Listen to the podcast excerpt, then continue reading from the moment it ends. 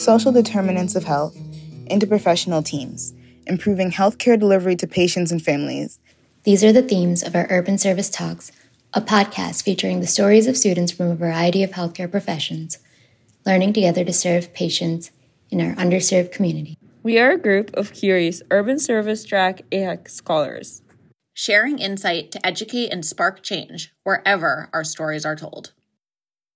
Hello, everyone, and welcome to Urban Service Talks, a podcast where we talk about the intersection of healthcare and the needs of our community through an interprofessional lens.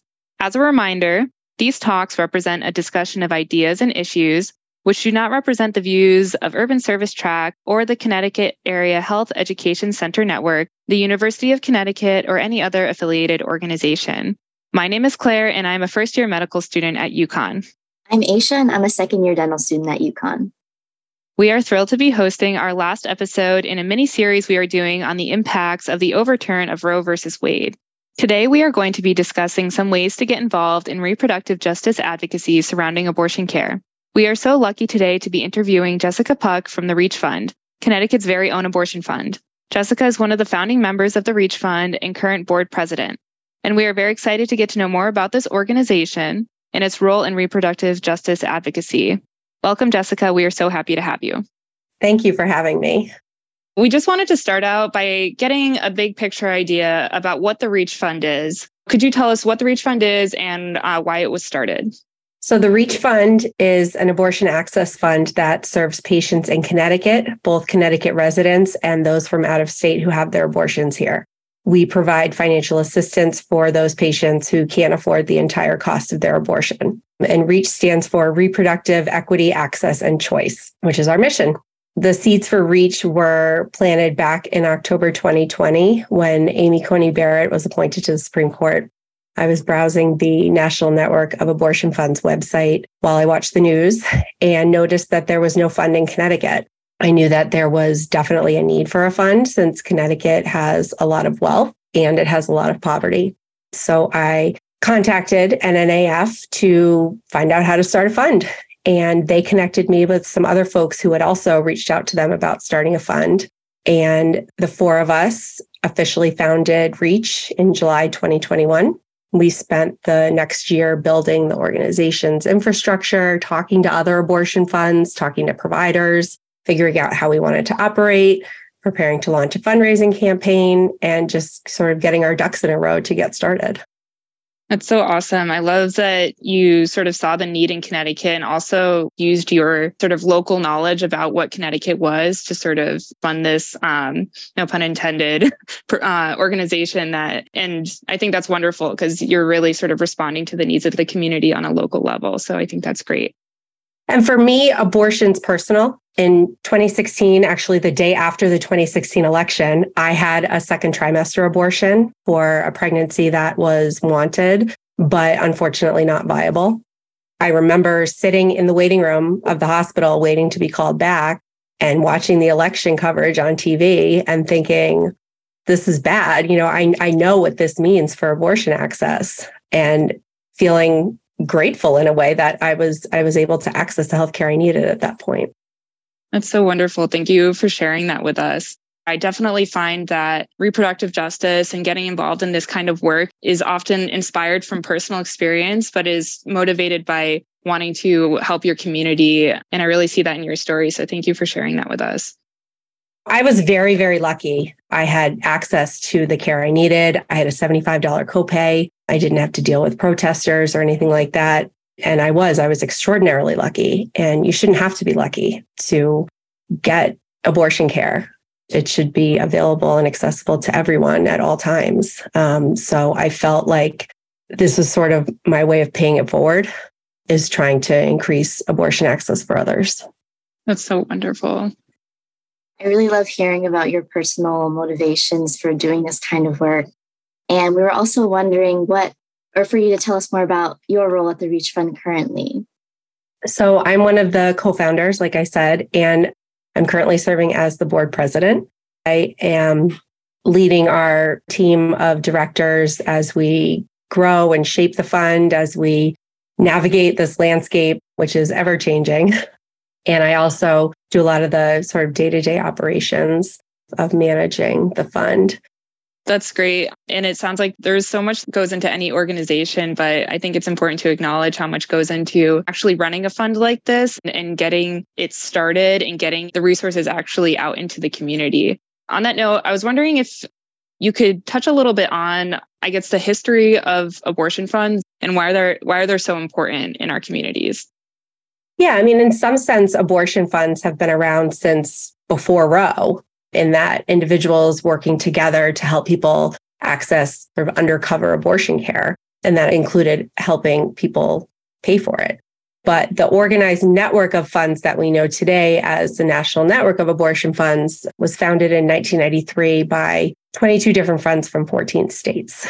Um, and it's just expanded since then. I think there's over 90 today that are in the network. We are applying for membership in the network. so we're very excited to join.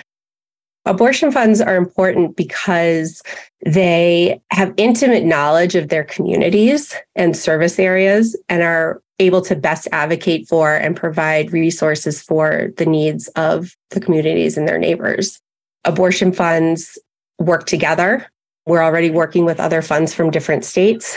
They pool resources and they center those who are most impacted by systemic oppression, structural barriers, and that's how funds build power and help more patients access abortion. They're such unique organizations um, in that they're all autonomous, they all work slightly differently. Many are run just by volunteers and don't have any paid staff. They're truly groups of people who are just so dedicated to this work and dedicated to ensuring that people have reproductive equity and bodily autonomy and are able to access what they need for their lives.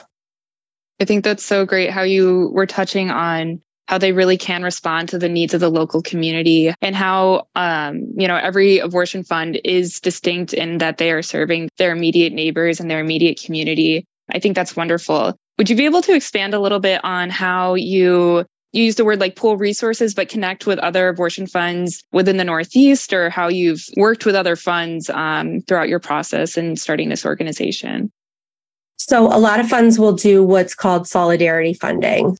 This happens a lot for patients who are having later abortions later in their second trimester, even into their third trimester, because as you get more and more pregnant, it gets more expensive. And there's generally travel involved, especially when you get into these later gestations.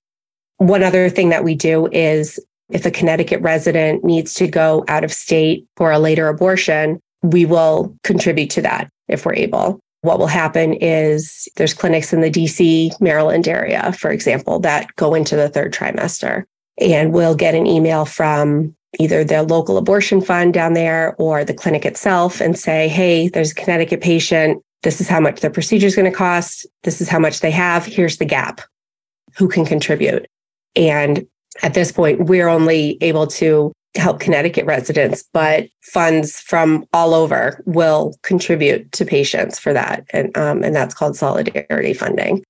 It really is, it, it goes beyond just state borders and local areas into trying to help as many people as possible.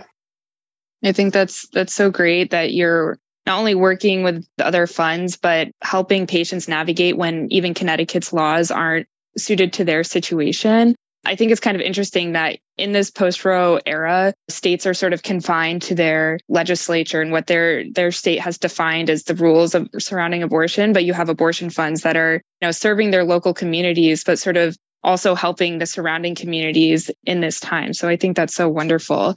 I was wondering if you can expand a little bit on how the Reach Fund is connecting specifically with the communities like within Connecticut and how you've sort of built up your organization by connecting with the local community. That's one of our priorities since we've started is um, reaching out to different organizations around the state. And we really wanted to be intentional with how we started this work. We wanted to add value. For example, we've partnered with an organization called Peer Pride. They are a trans led organization based out of New Haven that provides support groups, advocacy, and education for trans folks. And we have partnered with them to provide additional support, emotional support, advocacy support, whatever a patient might need for trans and intersex patients who need abortions. So that's just one example of of how we're working with different communities, different organizations around the state to try to meet the needs as best as possible. We're a small board. We have nine members on our board of directors. We're all volunteers. And we reach as many communities, as many populations as possible is something that we're really committed to and something that we're, we're actively working toward. That's really amazing. I actually had no idea that you connected with so many different organizations and so many different kinds of organizations across the state. So that's really great to hear. Kind of switching gears a little bit, we wanted to ask you about how the work of abortion funds has changed, like more generally after the overturn of Roe. And we love if you could speak on behalf of the Reach Fund, but also if you knew about how this work has changed in more restrictive states. A lot of funds in states where abortion is now banned or heavily, heavily restricted have had to either shut down, take a break, or completely change their work. Some funds have switched to helping pay for contraception, providing education about reproductive topics, providing menstrual supplies, other services like that. And unfortunately, some funds have temporarily shut down while they decide what they're going to do next. The closing or redirection of funds in states with bans also means increased pressure on neighboring funds, which are now working hard to cover the gap. So every fund in the country is currently figuring out how to navigate a constantly changing landscape. As far as the REACH Fund, you know, again, we we're in Connecticut. We're lucky. you know, no, nothing's perfect. Obviously, there's still a long way to go as far as access in Connecticut, but we do have some privileges here in that Connecticut is a more abortion friendly state. We're even, you know, the, the state of Connecticut set up a website for abortion resources and we're listed on it. you know, you're not going to find that in Alabama. We launched our fundraising campaign 10 days before the Dobbs verdict came out. So it's been interesting because we really hadn't gotten started before Dobbs. And so we are navigating this new organization in this new world. Um, and it's, yeah, it's a lot. Yeah, that's definitely like so much to sort of process everything that's happening in the country in that moment and then also figure out how you're going to be responding to it as an organization. It also felt so timely being a resident in Connecticut, knowing what was happening at the national level and also being aware of the Reach Fund. Abortion funds are have been around for a long time, but it felt very timely that this fund in Connecticut was emerging in this moment. It was definitely pretty awesome to see the organization sort of come to fruition in light of everything that was happening. And for you know me personally to get awareness of it i was pretty excited. I just wanted to switch gears a little bit to talk a little bit more about what the reach fund is beyond just a financial resource. So we had talked a little bit how the reach fund connects with different community organization and functions on more of a local level but could you speak to how the Reach Fund operates outside of just writing checks or paying for abortions. So if you could expand on that a little bit.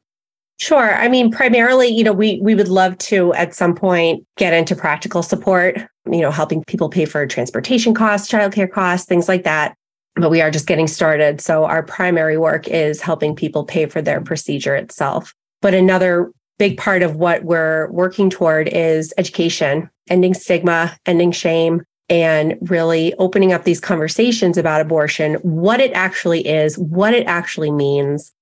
Abortion access is beyond just wanting to not be pregnant anymore. It's really about our rights to our bodies and our bodily autonomy and explaining to people who might not think about it in that way why abortion is so important so we do a lot of posting on our social media about different educational topics, suggestions for how to talk about abortion with friends, family, networks, talking about inclusivity when it comes to the abortion rights and abortion access movement. You know, cisgender women are not the only people who have abortions or can get pregnant. And it's vitally important to include trans people, intersex people, non binary people, in these conversations and in our advocacy work because ultimately people at with identities, you know, that are at the intersections of different marginalized identities have the most barriers to care. And so that's a big part of this work is educating about why it's so important to center people with more marginalized identities in this work. Really, yeah, just encouraging people to talk about abortion. You know, the word abortion is not a dirty word, it's a medical procedure and it's about our rights to our bodies.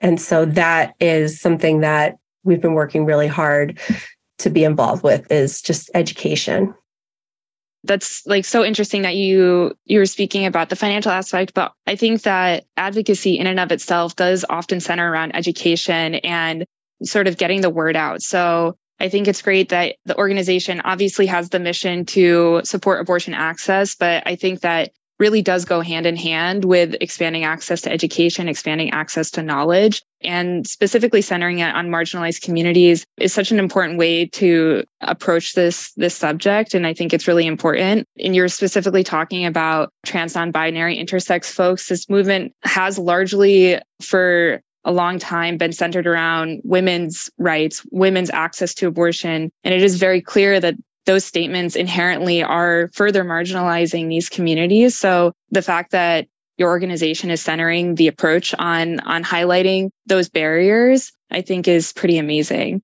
So yeah, thank you for sharing those those things. You know, it's like a, a rising tide raises all boats, right? So when we make sure to really center the people who are most affected by abortion restrictions, by lack of access, it can only help everybody. So that's why that's so important to be inclusive with our language and inclusive with our our work, our advocacy.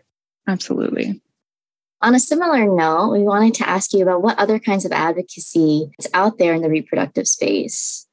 Yeah, legislative advocacy is really important. Pro Choice Connecticut, which used to be the Connecticut NARAL affiliate, and is now independent. They're the state's leading political advocacy organization. They are doing some incredible work in the state over the last few years to advance pro abortion legislation, make Connecticut a leader in reproductive rights and abortion rights. That includes uh, working with legislators to update laws and update regulations to really make Connecticut a state where abortion is accessible for all that's definitely another really important arm of advocacy. Thank you for sharing that. We also wanted to ask what you think are some ways that people can get involved in this kind this kind of advocacy in the community. So like with the Reach Fund and outside of the Reach Fund, so with these legislative organizations in Connecticut or even nationally. You know, if you have the financial means, setting up a monthly donation to your local abortion fund or independent clinic or a, a legislative advocacy group like Pro Choice Connecticut, it really helps these organizations be sustainable and do their best work. Outside of financial assistance, we encourage folks to research their political leaders' views on abortion, vote accordingly, write to and call their legislators, ask them to support bills that increase abortion access. You know, again, like I was saying earlier, one thing that gets overlooked a lot in the importance of this work is talking about abortion, just making it a regular topic of conversation. Abortion is normal and abortion is common. It's very common. But because of all the stigma surrounding it, it causes a lot of shame and people don't want to talk about it. And now we're at a point where abortion is a dirty word. Honestly, I feel one of the most important things that we can do is discuss facts about abortion, especially within our own relationships with our friends, our family. It goes a long way to talk about abortion. Yeah, I think that's really that's really important, especially if people don't have the financial means to give. And I know a lot of people want to get involved and people who care about this kind of work, they look for ways that they can support this. Some people don't have the financial means, but speaking about it and researching and, and talking about and normalizing it is something that everybody can do. So I really love that you brought that up we have resources for people on our website, um, talking points, facts about abortion. We'll send you a, a stack of our business cards if you want to hand them out to, you know, post them on your community bulletin board or anything like that. Sharing our social media posts, you know, little things like that really do add up as far as getting the word out about us and our work. You know, we we're small, we're scrappy, right? We don't have a marketing budget. so we really do rely a lot on the support of our communities to help us get the word out about our services and, and what we do. That goes a long way. Yeah, that definitely stands out to me that you're an organization that is responding to the needs of the community, but also depends on the community to um, help you even do that work. So that's quite a lovely partnership. It's mutual aid, right? We don't look at our work as charity. It's not charity. It is really more of a mutual aid thing. We we strongly believe that abortion funding is community care. It's providing our communities with the resources they need to live their lives the way that they want to. And so that's how we like, you know, that's how we're viewing our work is through that lens of, of sort of mutual aid. We believe so strongly in taking care of each other and taking care of our communities rather than us just being a charitable organization that doles out money. We really want to turn abortion stigma on its head and explain to folks why it's so important to invest in our communities in this way. I think it's really wonderful talking about investing in communities and that's definitely some an idea that we talk about a lot at, at our organization, ensuring that we are investing the time, money, and resources in our communities and helping lift them up, not just give them X, Y, and Z, but work with them in partnership to to get them the care that they need. So I, I think that's fantastic. Another question that we had typically surrounding discussions about reproductive justice, they are often centered around women. And we've talked a little bit about being more inclusive in that way. But a question that we had is how can folks who are not typically involved in the discussion, specifically folks who aren't maybe directly involved in abortion care or receiving abortion care, such as cis men, how can they get involved in reproductive advocacy? When I first told my parents that I was starting an abortion fund, my dad's first question was, What's an abortion fund? Which makes sense. He's he's in his 60s. He never needed to know what an abortion fund was. And once I explained what it is, why it's needed, he actually was really genuinely interested in learning more and supporting us. He's like your quintessential cisgender old white guy. Sorry, Dad. um, and to see his interest in our work, it warms my heart and really is motivation to keep going. Um, you know, aside from financial support, he shows up for reach in small ways, like again, you know, commenting on or liking our social media posts, sharing articles, forwarding our, our fundraising emails and things like that. And, and that goes a long way. So all that to say is that cisgender men and, and other folks who are typically not involved in these discussions they can follow the lead of those working in the space, especially the lead of those with more marginalized identities. Black folks, people of color, LGBTQ folks, anyone who's who's going to be at the intersection of different oppressive systems. So follow their lead, ask what they need and do it. Another thing these folks can do is share their own experiences with abortion, whether their partner had one, a family member, a friend, share what that abortion meant for their lives. My husband is he's not he's not chatty like I am, but my abortion was was also in a way his abortion. You know, we wanted that pregnancy and we went through that loss together. And it's important for people to realize that abortion is something that affects everyone, even people without a uterus. And so by following the lead of those who are most involved in this work, they can really add value.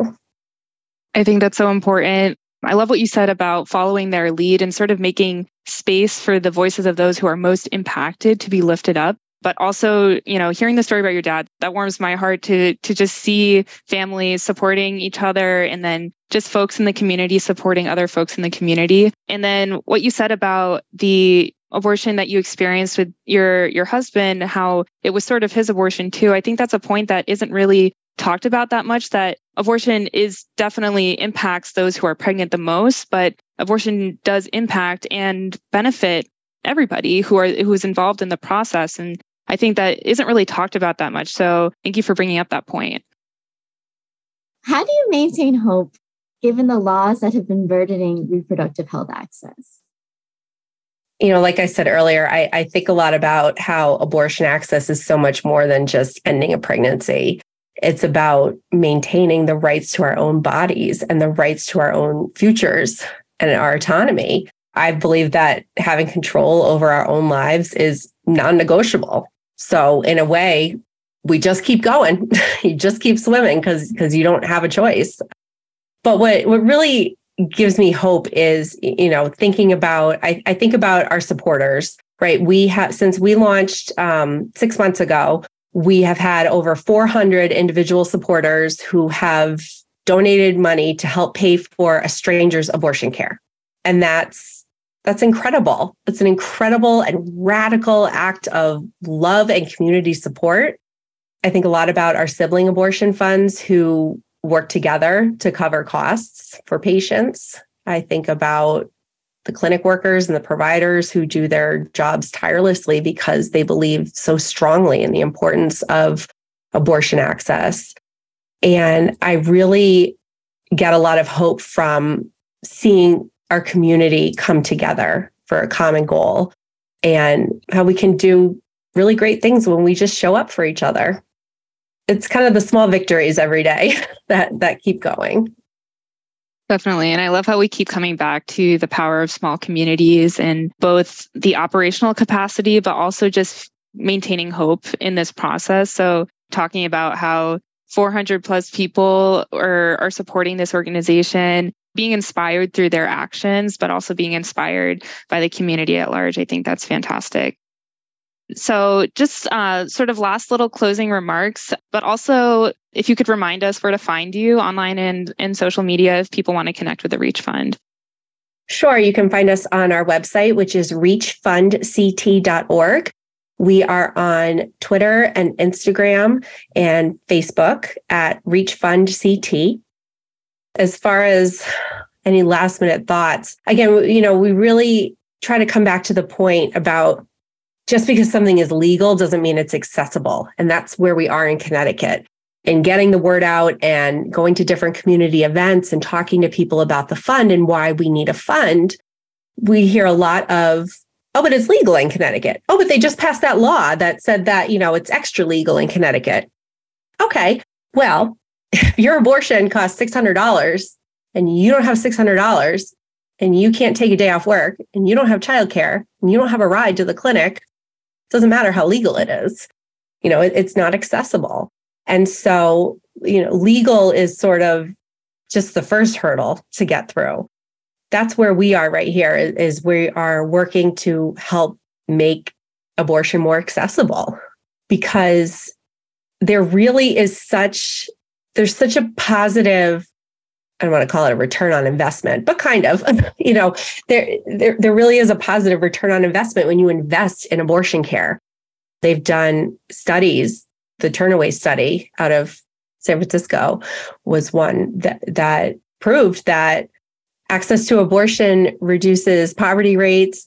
It improves access to education. It allows people to take on different life journeys than they might have otherwise and and again it it really just comes down to maintaining your own autonomy and, and the right to decide what's best for you in your life. My situation somebody else might have made a different choice may have chose to carry that pregnancy to term and that's fine. That's their choice. I was glad that i was able to make my choice. Um, and everyone should have that. You shouldn't have to be lucky to have basic control over your own body and your own future. So that's uh that's we're just trying with our our scrappy little abortion fund to to help folks. I love that and I love how you you were touching on how just because it's legal doesn't mean it's accessible. I think that's a really important point to highlight that was so wonderful. It was so wonderful to have your perspective and to have you enlighten us about this organization and all of the work of your fund and also the work of funds around the country. So we just wanted to thank you one more time for coming on the podcast. It has been such a pleasure. We're very excited to be able to share this with our listeners. Thank you so much. This podcast is sponsored by Connecticut AHEC and UConn Health. Let's keep this talk going. Join us on Twitter at Talks Service, Instagram at Urban Service Talks, or by email at ust.pod at gmail.com.